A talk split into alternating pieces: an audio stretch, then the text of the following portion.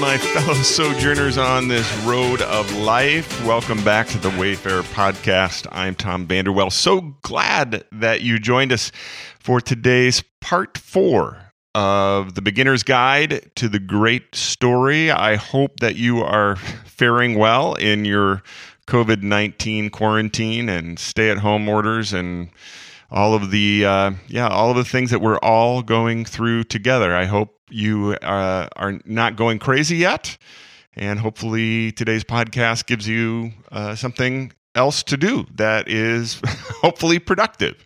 Uh, at least I'm going to try and make it that way.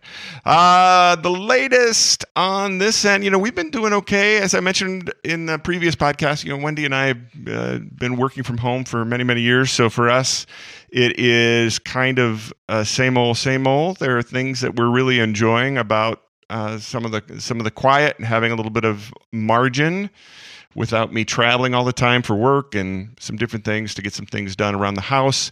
But we miss our friends, isn't that? Uh, we just do. We miss. We are very social people. We've got a great group of friends that we love to be with uh, all the time, and we've been doing the Zoom thing yeah, doing you know like a little Zoom happy hour in the evening with friends or uh, that kind of thing, which is fine and it's fun, but it's just not the same. And so certainly understand if you are feeling the same way.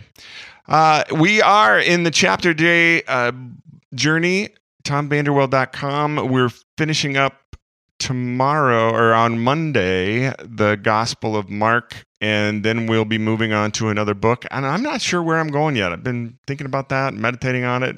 If anybody has any uh, requests or suggestions, uh, certainly be happy to uh, entertain that. You can always uh, message me on Facebook or uh, Twitter uh, at Tom Vanderwell or email me Tom Vanderwell at gmail.com and we'll just kind of see wherever we're going next.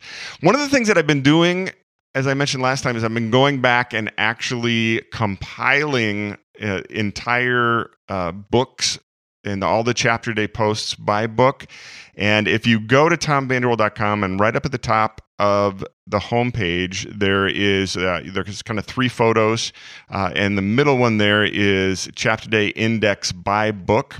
If you click on that link, it will take you to a page that basically lists all of the different books that I have uh, compiled thus far, and so you you know, if there's a book of the Bible that you are interested in or uh, would like to read through and you know, see what uh, I had to say on each chapter, you just uh, click on the appropriate book. It will take you then to a post. And the way that it works is I basically list the, the featured photo from every post, and you'll see the caption of each photo is uh, the chapter number and title in that particular book. If you just click on the photo uh, for each chapter, it will open up uh, to that particular post. So it's a real way to just kind of uh, easy way to kind of go through uh, an entire book and read all of the posts that relate to that particular book. So I've been working on that. That's been one of the the positive things uh, that I've been doing, and I've just added uh, Colossians, Galatians, Ephesians, Colossians, Philippians, Romans, Second Corinthians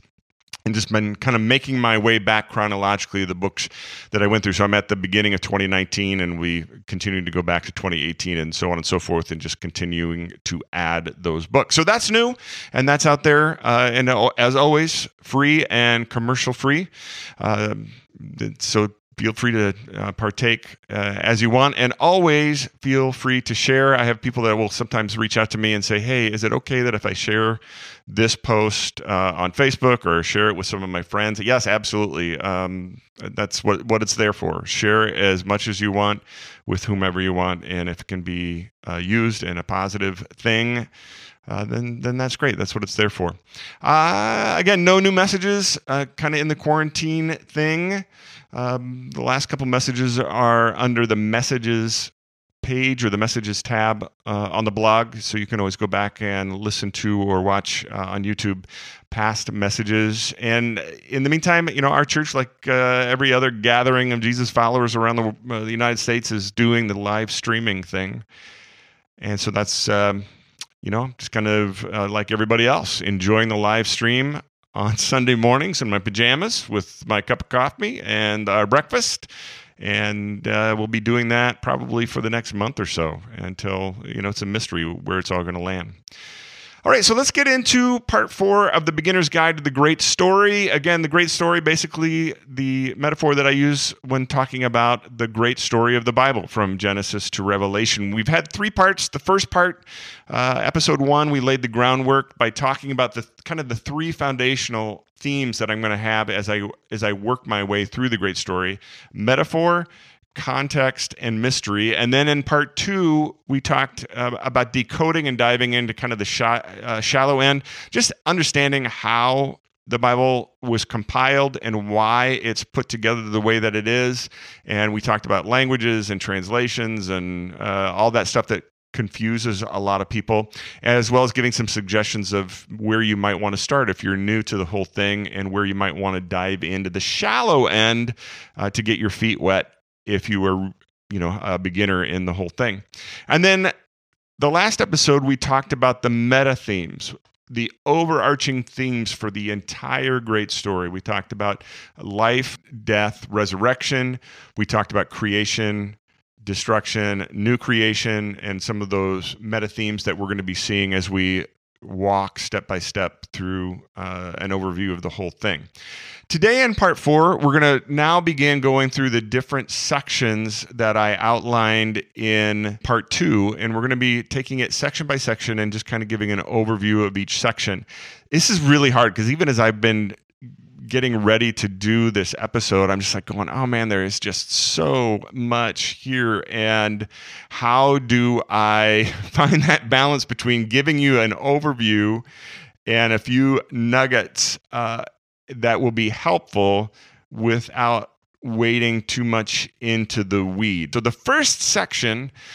It, today's episode is going to be the first five books in the Bible Genesis, Exodus, Leviticus, Numbers, and Deuteronomy. And these five books together have lots of different names because they're the, the oldest books, obviously, and they tell the beginning of the great story.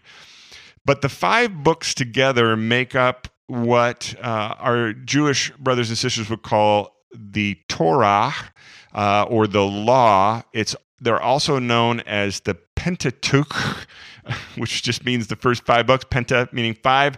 The the five books. They're also known as the books of Moses uh, because tradition holds that Moses was uh, the author of the five books, which is um, most likely not true, but that's kind of what tradition has handed down. And it largely tells the story, uh, at least it ends up with Exodus, Leviticus, Numbers, and Deuteronomy. The last four of the five are really the story of Moses.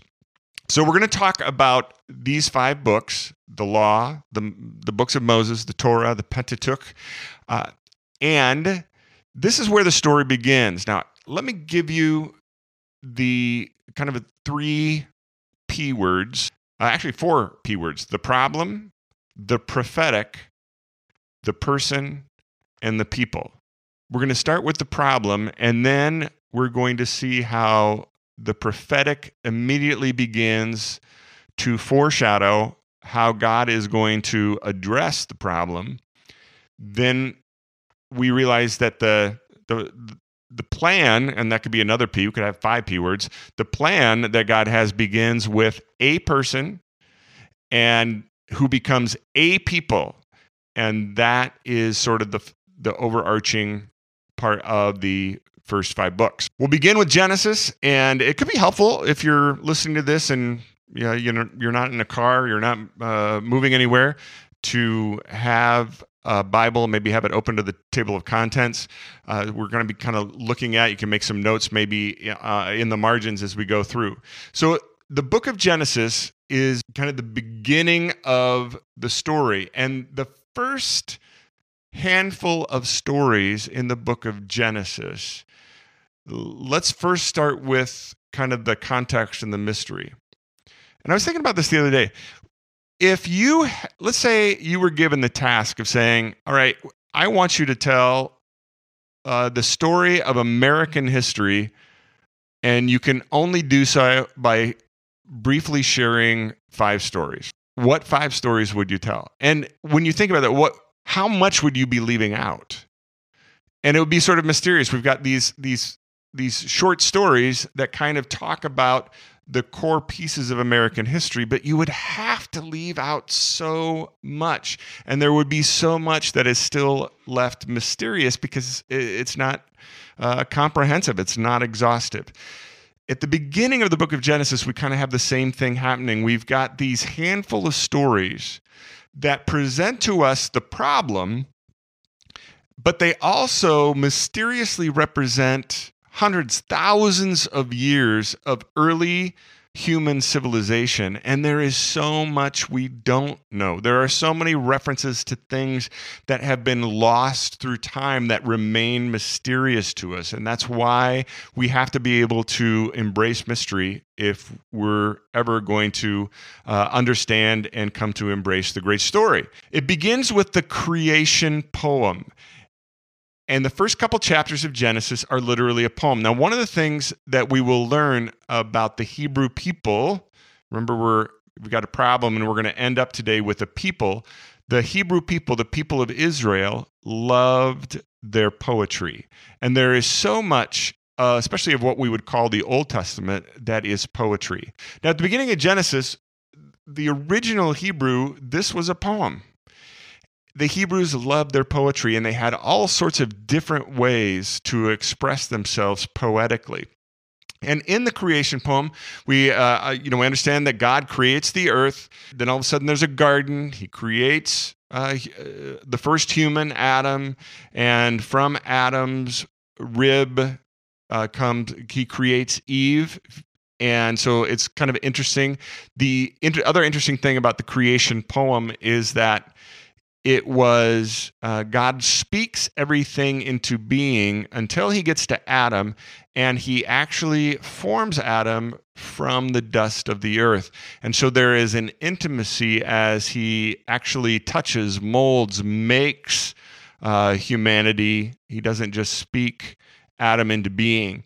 And then there's an intimacy in pulling from Adam, a piece of Adam, and creating Eve from that rib that he pulls from Adam. All sorts of, you know, again, mystery there, all sorts of things we could uh, delve into.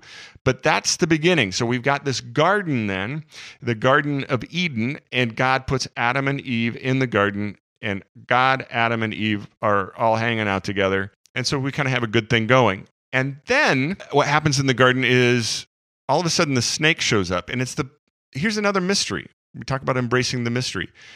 Evil shows up in the form of metaphorically, and we got a metaphor, uh, in, in the form of a snake.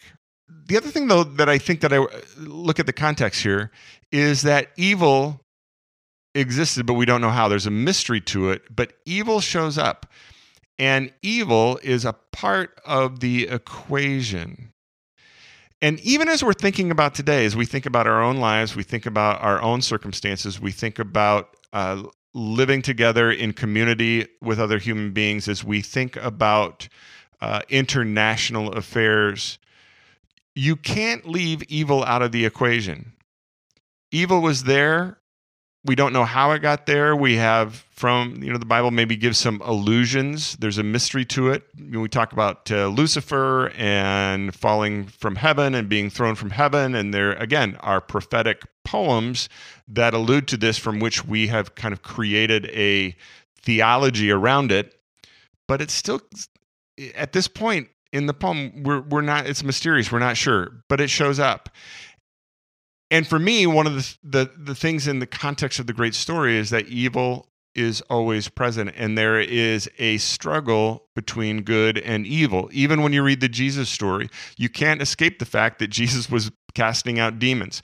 That that demon possessed people when they saw Jesus immediately recognized him and the demons uh, even knew exactly who he was and would even urge Jesus, you know, to to have mercy on them so there is this presence of evil that even Jesus had to grapple with. And evil, then, in the end of the great story, is present And the, you know, at the climax, the final chapters of Revelation, you have this kind of final battle between good and evil. And all of our stories, aren't they? All of our great stories, all of our good stories are good versus evil.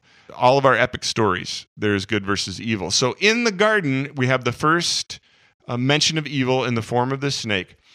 Now, let's also put this to context because a lot of people ignore the Old Testament or they don't they struggle with the mystery they don't understand it and so because the jesus story is really um, accessible and the letters in the new testament that were written and distributed that make up the what was called the epistles or the letters in the new testament they're kind of prescriptive and they kind of give you hey you know do this don't do that and that's easy wading into story and mystery from ancient times and the metaphors that gets kind of messy and it's not as accessible. So people will ignore it.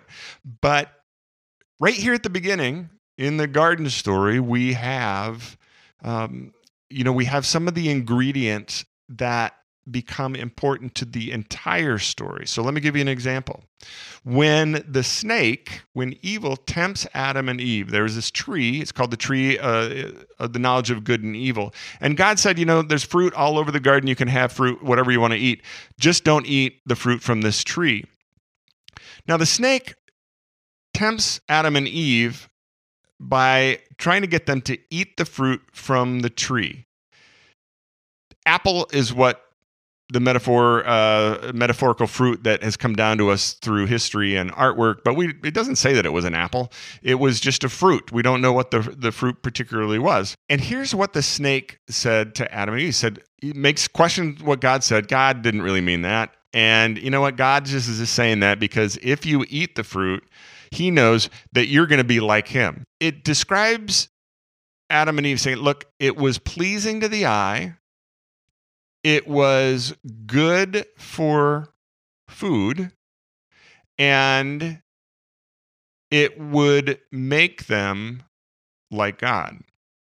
Okay? Pleasing to the eye, good for food, make them like God. In the first uh, letter of the uh, three epistles of John, First John in the second chapter says, "Don't love the world or the things of the world," and it describes it as the lust of the flesh, the lust of the eyes, and the pride of life. And so there are this, the, these three sort of root appetites that are part of the problem.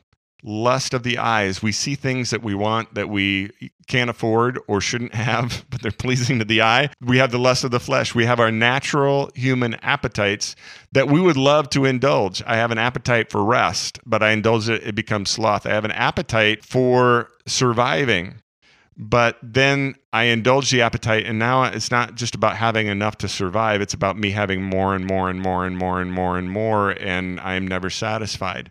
That's an appetite. I have an appetite for food so that I can survive, but I want as much of Wendy's cheesecake. If you've never had Wendy's cheesecake, it's amazing. Uh, as much of Wendy's cheesecake as I can possibly eat until I'm huge and obese and unhealthy. That's an indulgence of appetite that's the the lust of the flesh. And then the pride of life. The snake said you're going to be like god. And i want to control my own destiny. I want to control my own world. I want to be like god by determining uh, being self uh, determining and uh, not only that's not enough i don't only want to control myself and my destiny and my life but i want to control everything around me I want to control Wendy and make sure that she uh, does exactly what I want her to do so that I'm happy. Uh, I want uh, Taylor and Madison to become the um, people that I want them to be, to believe the things that I want them to be, so that I will feel comforted and safe. You see what I'm saying? So these three root appetites uh, lust of the flesh, lust of the eyes, pride of life.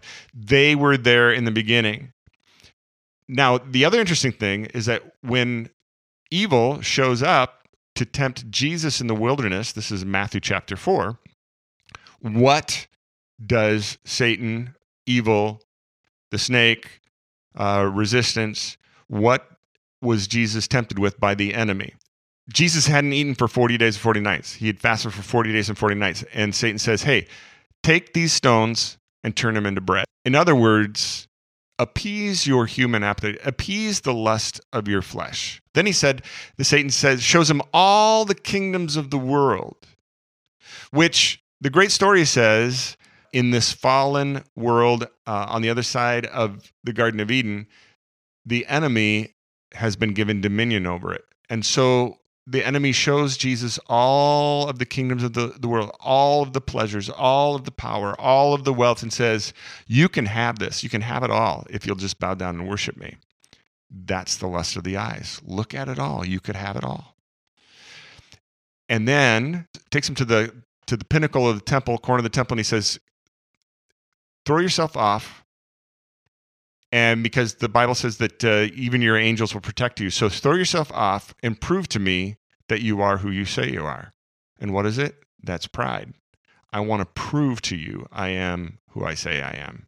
I want to appease my desire to to proudly uh, prove myself uh, in front of my enemy and to my enemy. That's pride of life. So Jesus was faced with the same three temptations that Adam and Eve were in different guise, and the same three core appetites that we have. So, and it's right there in the beginning. So Adam and Eve eat the fruit, obviously, and they are banished from the first of all they're cursed uh, and they're they're curses for the snake and for woman and for adam now what the interesting thing is the here's where the first piece of the prophetic comes in so we talked about uh, the problem, which is we've got these three root appetites and we indulge them uh, and become disobedient uh, to the things that we know we shouldn't do. Uh, we do the things we shouldn't do and we don't do the things that we should do, and that's the problem. And because of that, God says, hey, the snake is going to be cursed. And he says as part of the curse, a couple things prophetically. One, he puts enmity, it says. Uh, he puts hatred. There's a special hatred between evil and the woman, which I find fascinating.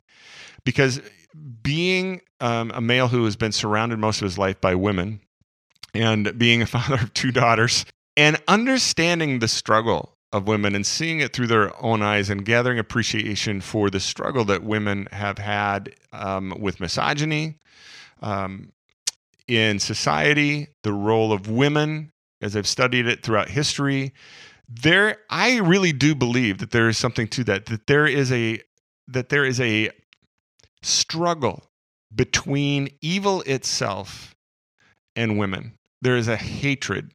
I think there's a special hatred that women have of evil and of injustice. I think that there's a special hatred that evil has of women. And I believe that that a lot of misogyny over the years, a lot of the the problem that women have is rooted in, in evil itself. There's also says, hey, the offspring of the woman, he said, God says to the snake, um, you're going to bruise his heel and he is going to crush your head. And so that's the first prophetic word that kind of in pictures that there's going to be an offspring. There's going to be someone that's going to come born of the woman evil, snake, Satan, yeah, you're going to bruise him, but he's going to crush you. Okay, so there's the, the first prophetic. Also, in the curses, is that's where death enters the equation. Hey, from the dust of the earth I made you and formed you, he says to Adam, and to dust you're going to return. From at this point on, you now death enters the equation. Death becomes part of the problem, becomes a consequence of the problem. So they are banished from Eden. Now, after they're banished from Eden, there are a couple more stories. Keep in mind that while these are roughly chronological, these are just a couple of stories that kind of encapsulate and embrace the problem that developed over who knows, hundreds, thousands of years of human history and development. The first one is Cain and Abel, who are children of Adam and Eve. So we've got these two uh, brothers one of them brings a sacrifice to God. Now, here's what the other mystery of this. At this point, we don't have the commandments because those come much later with Moses. We don't have any kind of understanding of what how did they how did they know to bring an offering to God? What was prescribed? How did they even know? it Was it something that God told them to do? We we don't we don't know. But both Cain and Abel bring this offering to God. God accepts Abel's offering, but not Cain's.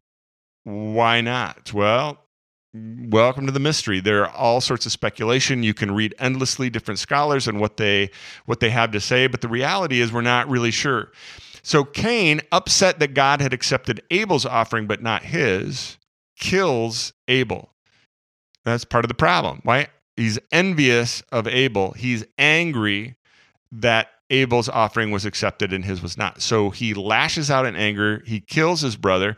And when God comes along and says, Hey, where's your brother? He says famously, hey, I'm not my brother's keeper.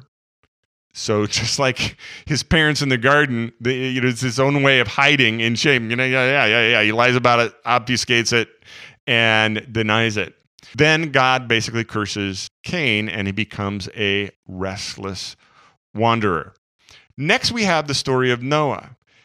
This illustrates the problem in that the people in Noah's day, again, did we have a law? No. Has God given them any kind of commandments? Not that we know of. There's no Ten Commandments. There's no rules from Jesus. There's there's just people living, and humanity is growing and developing. And the problem is, given to themselves, God says it's sort of like a Lord of the Flies thing. They have become they've given themselves over to the lust of the flesh and the lust of the eyes and the pride of life. It's become a dog eat dog world. It's a world of violence and uh, injustice, and it's things are terrible. There's a problem, and so the story of Noah is that God says, "Hey, I'm." I'm this is not going the way that I intended, and it's become so bad that I am gonna I'm to start from scratch. So back to the theme that we talked about in in the uh, earlier episode creation, destruction, recreation. So now God says um, the problem has gotten so bad that we're going. I'm going to destroy uh, and start from scratch. So Noah is, builds the ark, gets in the ark with two of every kind of animal. The floods come, which, by the way, interesting enough, a little bit of historical context. You may not know this, but but Noah and the ark is not the only flood story from antiquity. Many of the ancient cultures had their own flood story. They maybe had a little bit different take on it, different uh, protagonists, different names, but the story of a great destructive flood that destroys the world was not just from the Hebrew people. It many cultures had their own stories, which to me says, well, something happened. so they are uh, the, the flood comes, rains 40 days and 40 nights. Noah and his family are in the ark with the animals. Then all of a sudden, the floods recede. They land on Mount Ararat. And now the rest of humanity comes from Noah and his family, uh, his sons and their wives. And we begin populating the earth all over again. Now, a couple of interesting things from the, the Noah story. Number one, after the flood is over, God makes a covenant with Noah. Now, this is the first official covenant that God makes with man. What, what's covenant? A covenant is a agreement. And in the ancient times, before there was really a set law, covenant was a social way of two people making an agreement that is binding. And there were different ways that it happened.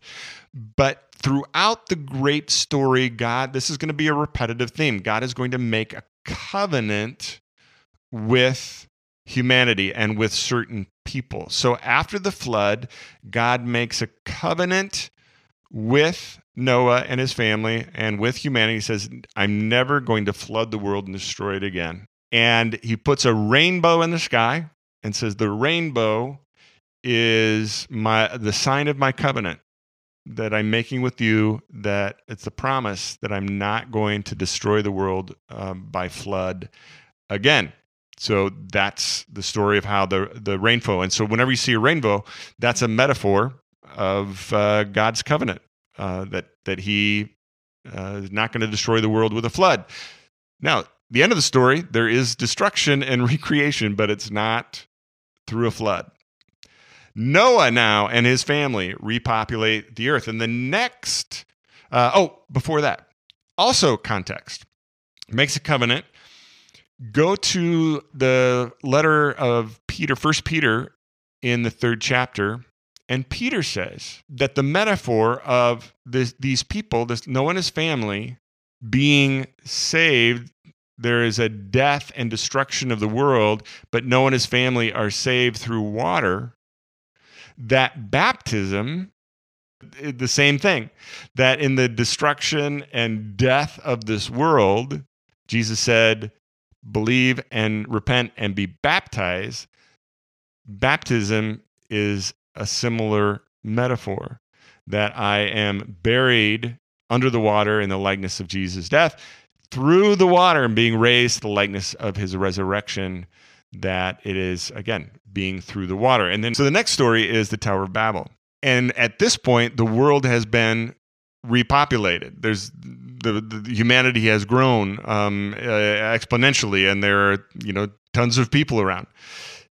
How many again how many hundreds thousands of years are encapsulated uh, are in the pause between Noah's story and the Tower of Babel that we have no idea. That's again, it's a mystery. So keep that in context. We're just talking about a handful of stories that are here to illustrate a specific purpose, and that is the problem. So we had the prob, the Lord of the Flies problem, uh, the heinous uh, humanity given to their appetites.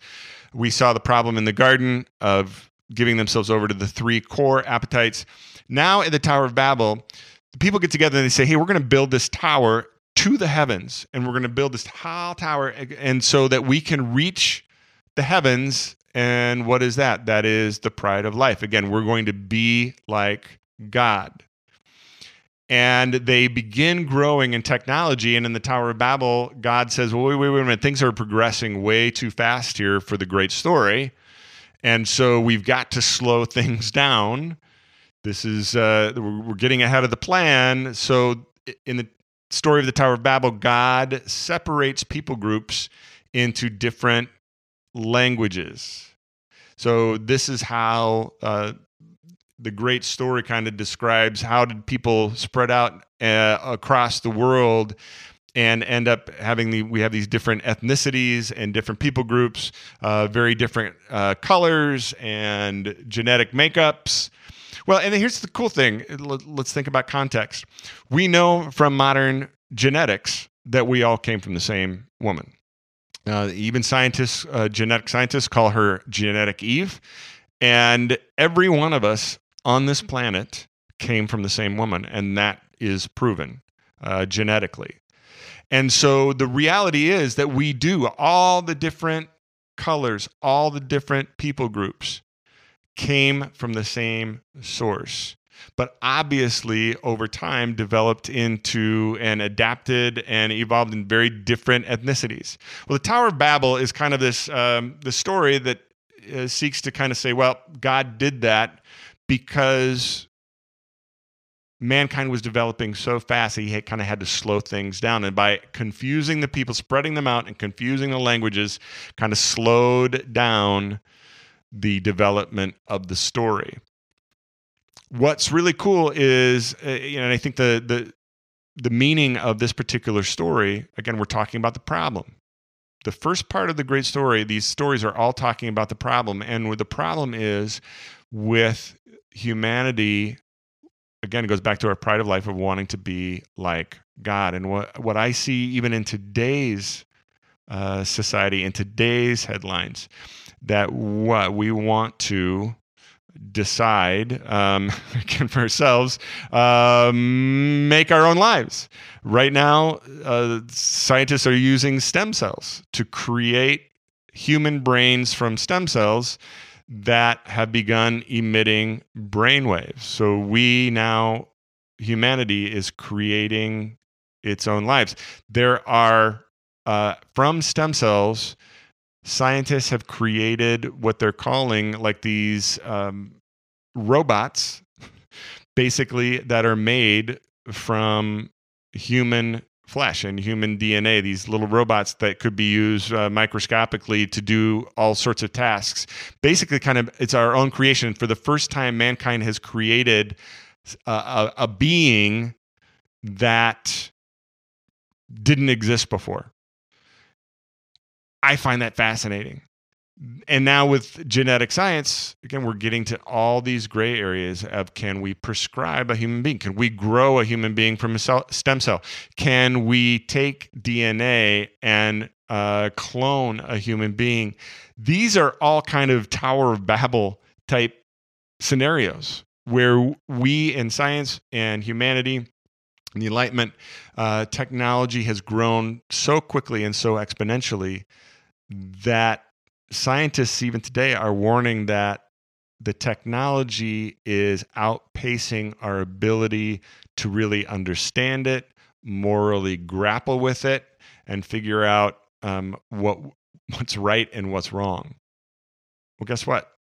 We're right back to the Tower of Babel, but instead of building a tower with bricks and mortar, we're building it with DNA strands and Cat5 cable.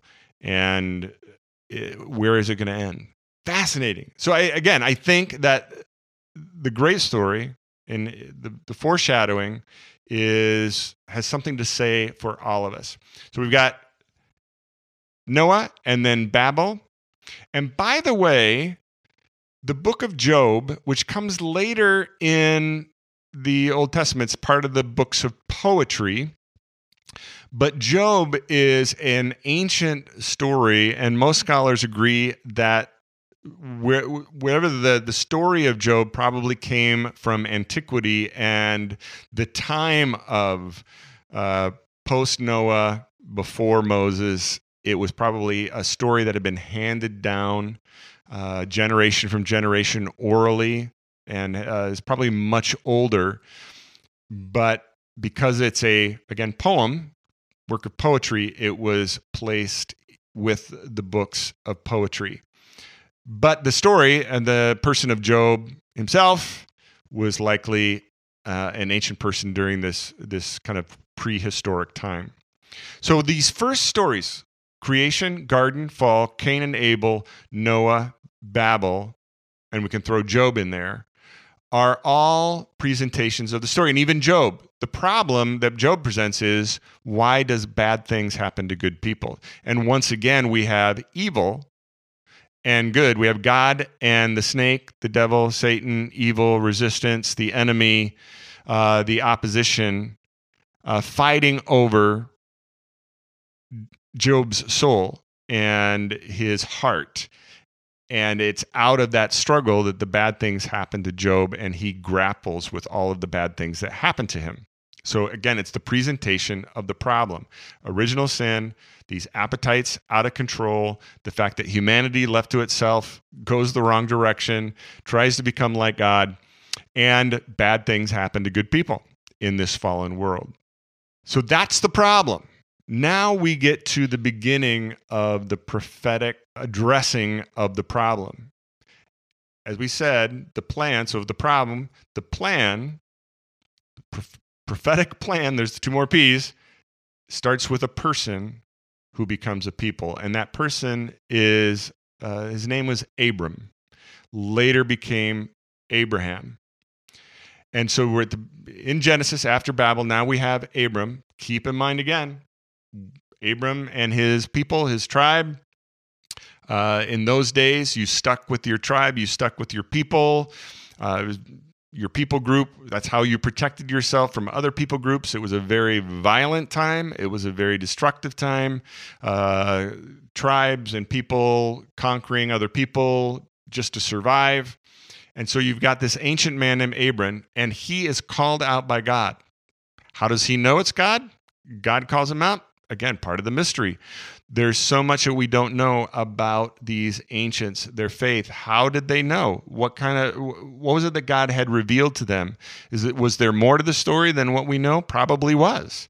But we are only, we've only got what we were given. And so we've got Abram who is called out by God says, "Abram, I want you to leave your people, and I am going to lead you to a land that I'm going to show you. And he makes Abram a promise I'm going to make a great nation out of you.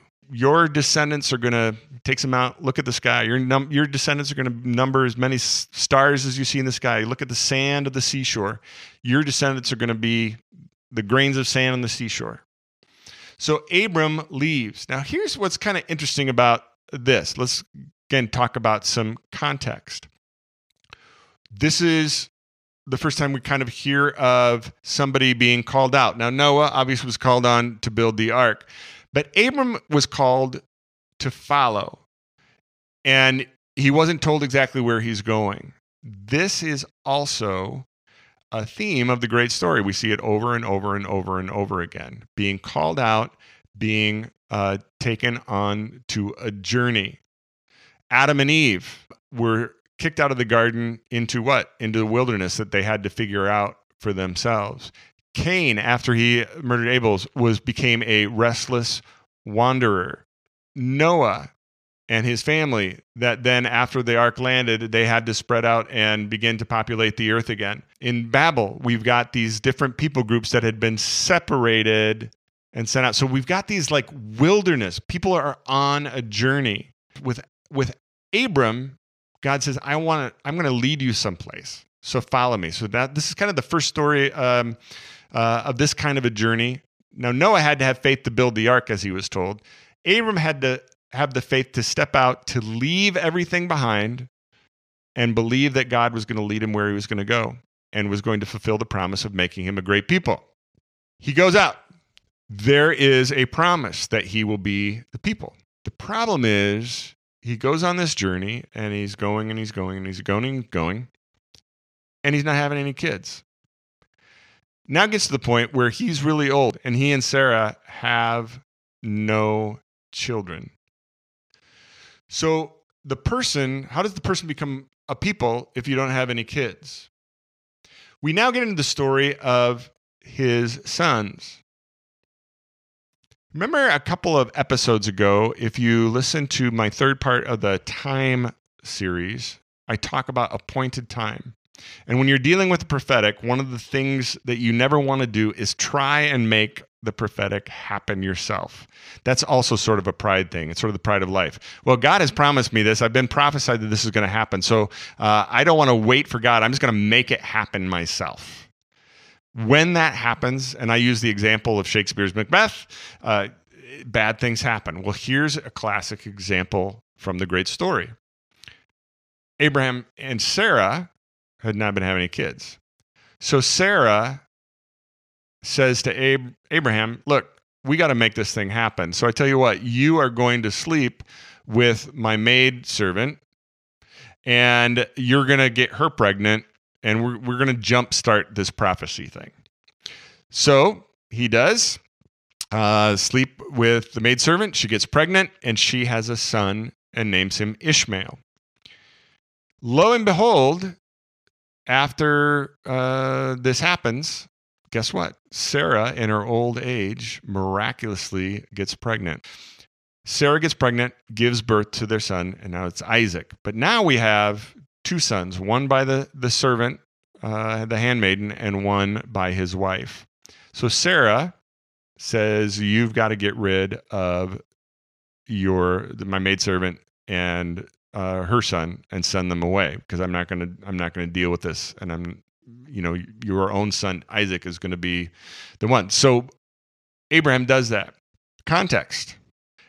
Abraham is the father of three great world religions. He's the father of Judaism, of the Jewish people, the Hebrew people, which then becomes the Christian nation because Jesus was a Jew. So the Christianity came out of uh, Judaism. So we have Judaism and Christianity.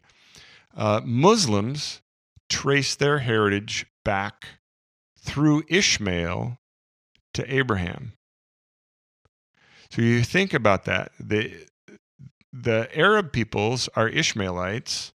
The Jewish peoples, the Hebrew people, are um, through Isaac. They both go back to Father Abraham. So even the conflicts that we see in our world today between the children of Ishmael and the children of Isaac, it all goes back to one event and one father. Isn't that fascinating? Now we've got the person and we've got the people. So Abram, Abraham sends Ishmael away, but he says, My people are going to come through you, Abraham, and you, Isaac. So gives birth to Isaac. So now we've got the person, and the people are beginning. Isaac has two sons, twins, Jacob and Esau. Esau is born first, so he's the first son. So in patriarchal ancient society, the firstborn always gets the blessing. Jacob, and the name Jacob means deceiver, and Jacob was a deceiver. And so Jacob deceives his father and his brother in order to get the blessing that belongs to Esau. So he basically conspires with his mother to get the blessing of the firstborn. So he goes out and he, Jacob, uh, marries a couple of women and they start having a birthing contest and he has a ton of sons. So now we've got abram Abraham, Isaac, and then Isaac has Jacob. Jacob has a bunch of sons. Jacob's sons become, well, a couple of his grandsons become the 12 tribes of Israel. So you may have heard that term before the 12 tribes of Israel. They're all the sons of Jacob. Jacob's youngest son was named Joseph. And Joseph was the youngest, but God comes to Joseph in a dream and says, Hey, even though you're the youngest, um, you are basically all of your older brothers are going to bow down to you, which again is another theme that throughout the great story of the least becoming first. And what did Jesus said? If you want to be first, you must become the least. So there's a paradigm here that God is telling again in the context even of this story. Joseph's the youngest, and he's kind of a bratty little brother. So his brothers beat him up, throw him in the bottom of a well, tell his father that he's dead, but then uh, some uh, nomadic uh, Arabs come through and they say, hey, let's sell him into slavery and make some money off of him. So they pull him out of the well, sell him into slavery. The um, Arabs take their new slave Joseph to Egypt, where he ends up working for um, uh, a guy, getting thrown into prison, being wrongfully accused. He gets uh, out of prison, becomes administrator to Pharaoh in Egypt, and becomes this man of incredible power and prominence. There is a famine back in the homeland of Canaan. And in order to survive this famine, Jacob and his now 10 sons decide, well, we need to go somewhere and get some food. So they go to Egypt. And his brothers are sent as envoys to Pharaoh to ask for some food. And who do they stand before? Their little brother, Joseph, whom they've forgotten because he was just a little kid when they sold him into slavery. They have no idea. So they're reunited. Joseph ends up, his brothers do bow down to him, just as God had prophesied. And he says, Bring the family on down here to Egypt. I'll take care of you. We'll feed you, make sure that you're not harmed by the famine. So that is what happens. Now, uh, Joseph's sons, two sons, become the other two tribes of Israel. So we've got now 12 tribes that are 10 of um, Jacob's sons and two of Joseph's sons become the 12 tribes. They're there in Egypt, but after a while, Joseph dies, his power wanes, and the Egyptian people have these Hebrew people living among them, and they turn them into slaves. And so now we have the, the people. We've gone from the person Abraham, they become 12 tribes living in Egypt, and over a period of, of hundreds of years, they are enslaved and they continue to grow and populate until they become almost like this nation. But they're in slavery. That is where we begin the next book, which is Exodus. So, Genesis basically is these kind of beginning stories that tell the problem. And then it's the story of the person Abraham becoming a people, and the people through his uh, great grandchildren becoming these tribes that end up in Egypt and enslaved. All right, so now we've got the book of Exodus. Moses is born, and there's this edict uh, to kill all of the baby uh, Israelites that are enslaved. And so his mother puts him in a basket, sends him down the Nile, and lo and behold, it's Pharaoh's daughter that finds the basket, decides to raise the baby as her own. So now we have Moses, this Israelite, who is being raised as an Egyptian. And also the Prince of Egypt, if you've ever seen uh, the animated movie, same story. Uh, Moses grows um, in like a brother to the Pharaoh to be.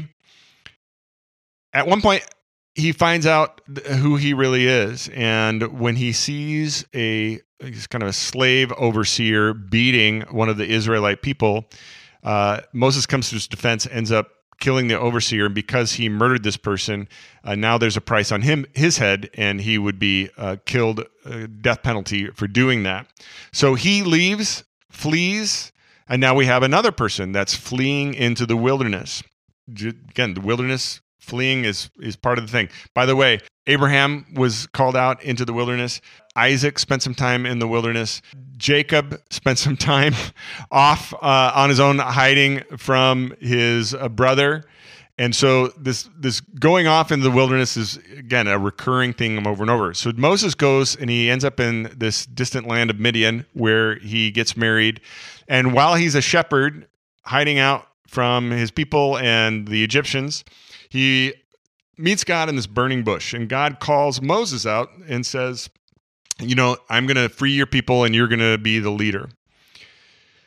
Interesting thing here. Okay, so context. How does this all fit into the, the great story? Great question. Let me give you one example. When he's talking to the burning bush, Moses says, Who are you? He's asking God, Who are you?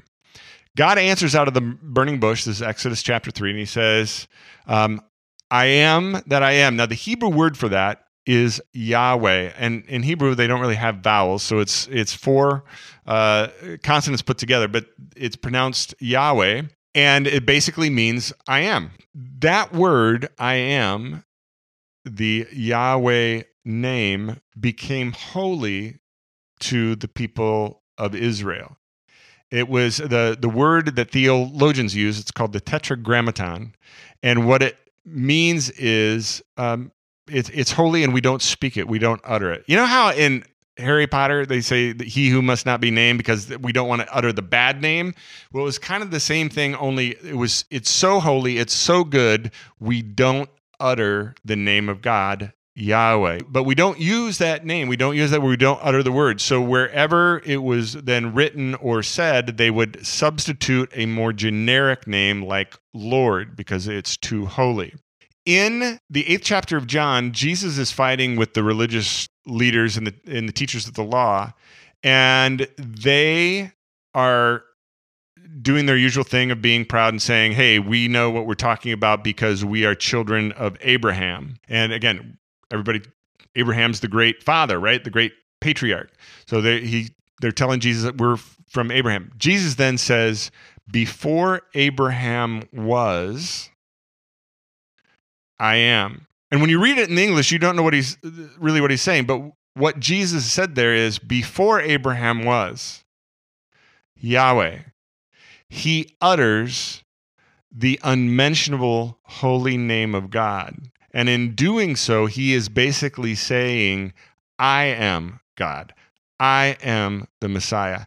I am the God of Abraham. Before Abraham was, I existed. I was there in the beginning. And if you look at it in John chapter 8, immediately after he says that, the teachers of the law pick up their rocks in it with the intention of stoning him because what he had uttered the holy name of God. And in uttering it, he literally claimed that he was God. Context interesting. If you know the backstory of the name of Yahweh and Moses in the burning bush, then you have a better understanding of why that was such a big deal when Jesus said it to the teachers of the law in John chapter 8. So Moses then goes back to Egypt and frees his people. I'm not going to get into the whole story, the tw- 10 plagues. Now, all of a sudden, we've got the 12 tribes that have become this nation. And scholars say that, you know, th- there's lots of debates of how many there were there, but there are some estimates that it's like 2 million Israelites that left slavery in Egypt and Moses led them out. You know, even if it's not that many, It was. Uh, it's still an impressive number. It was thousands, hundreds of thousands of people leaving Egypt and now wandering in the desert. What are we again? We're again in the wilderness, going to where God is going to lead us to the promised land. Oh, we've got a recurring theme again. While they're in the wilderness, God gives them the law through Moses. He goes up on the mountain, the ten, the tablets, like in the Ten Commandments. You know, he comes down. That's the giving of the law. The book of Leviticus, okay, the book of Leviticus is the law. It's the ancient code of law that God had given to through Moses to his people. That's why Leviticus is such a hard book kind of understand and such a hard book to read because it's an ancient code code of law book. Go to the you know go to your your library, uh, state library, and pull out the code of your law code of your state. Start reading it. Guarantee you, it's uh, it's boring reading, and kind of same thing with Leviticus. It's an ancient book of law. That's the book of Leviticus that God gave through Moses. And then Deuteronomy, the, the word Deuteronomy means literally like a copy of the law or a second uh, copy, a second telling of the law, a retelling of the law. So Leviticus and Deuteronomy are basically both law books in explaining all the different old commandments that God had of his people, uh, what you do, what you don't do, uh, prescriptions for health, well-being, what you how to live in community with one another. That's why we call the first five books the books of the law because God had given the law through Moses. A couple things here. The books of the law, the laws of Moses, the 10 commandments, Leviticus and Deuteronomy became the foundation of most legal systems in the Western world. Now, there were other law systems in the ancient world, uh, different people groups that had their own types of laws. But the laws of Moses were really what was used to create then what became the, the laws of the various nations in the Western world as time went on. Uh, so it's kind of an interesting fact. A lot of people today, they're you know the Supreme Court will often be find themselves embroiled in fights about whether the Ten Commandments should be uh, in a courthouse and why the Ten Commandments uh, should not be because of the separation of uh, religion and the state. Well, one of the things that's often lost in that debate is the fact that the Ten Commandments and the books of the law are actually the foundational texts that ultimately became our legal system. So, in many cases, it wasn't about uh, ascribing sort of a, this is the religion that everyone must believe, but it was an honoring of this was the ancient law that became the foundation of our legal system. So, just kind of a, a context there, which I think is kind of interesting and lost on people. Uh, so, we got uh, Leviticus and Deuteronomy, the copy law. In the book of Numbers is um, the story of Moses and all the people wandering in the wilderness. And they wandered for 40 years, which again is another theme that we find throughout scripture 40 is kind of that number of wandering the, the number of pause jesus fasted uh, for 40 days before he was tempted uh, so 40 years that they were in the wilderness wandering and the first section then ends with the Moses and the people standing on the uh, by the Jordan River, and on the other side of the Jordan River, river is the promised land. And so Moses' story ends, and that's the end of this first section of the great story, where we identify the problem for which God prophetically has a plan that begins with a person in Abraham who will become a people in the tribes of Israel who leave Egypt and are taken to, there's the other P, the promised land. And that's where we're going to leave it today. You know, quarantine, interestingly enough, is kind of highlighting the problem. A fascinating um, Wendy and I and Taylor and Madison have been Marco Poloing back and forth during this whole time of quarantine. And one of the things that we had discussion about this week as a family is what do we do with all this time in quarantine? We all have ideas of what we should do, things that we could be productive in. And one of the themes that have come up is hey, you know, the things that I want to do, I've got all these ideas that I should be working on this and I should be working on this project and I've got time now to get this organized. But instead, we find ourselves being distracted, uh, giving in to procrastination and resistance.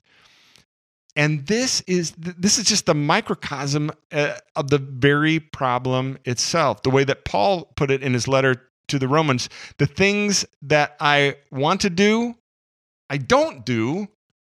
And the things that I say I don't want to do are the very things that I can't help myself from doing over and over again, giving into these appetites. I say that I, you know, I want to uh, exercise uh, while I've got this time in quarantine, but instead I'm sitting around um, gorging myself on on chocolate or all these things that are bad for me. I really should get organized and take the time to do these things that I want to do, but instead, uh, I just want to sit on the couch and watch the uh, three million hours of the Lord of the Rings trilogy in the extended version. Uh, that's the problem. It goes back to the to the very beginning. The things I want to do, I don't do. The things that I shouldn't do, I know I shouldn't do. Those are the things that I do. And that's the crux of the great story. God says, I am going to address this problem. And he prophetically makes a promise, a covenant um, to do so. And that's the great story. Begins with a person named Abraham who becomes a people, the tribes of Israel and the Hebrew people, freed from their bondage, taken on a journey through the wilderness to the promised land. And right there is a microcosm of the great story. Next time, the story continues where the people now become a nation. And in the next section of the great story, we talk about the historical books and the nation of Israel and so until then, I hope you're doing well. I hope that during your time of quarantine, you can actually get a few things done that you're supposed to get done. I hope that you can uh, say no to some of the things that may be distracting you and uh, find some productive time and maybe even wait in and read some of these stories for yourself.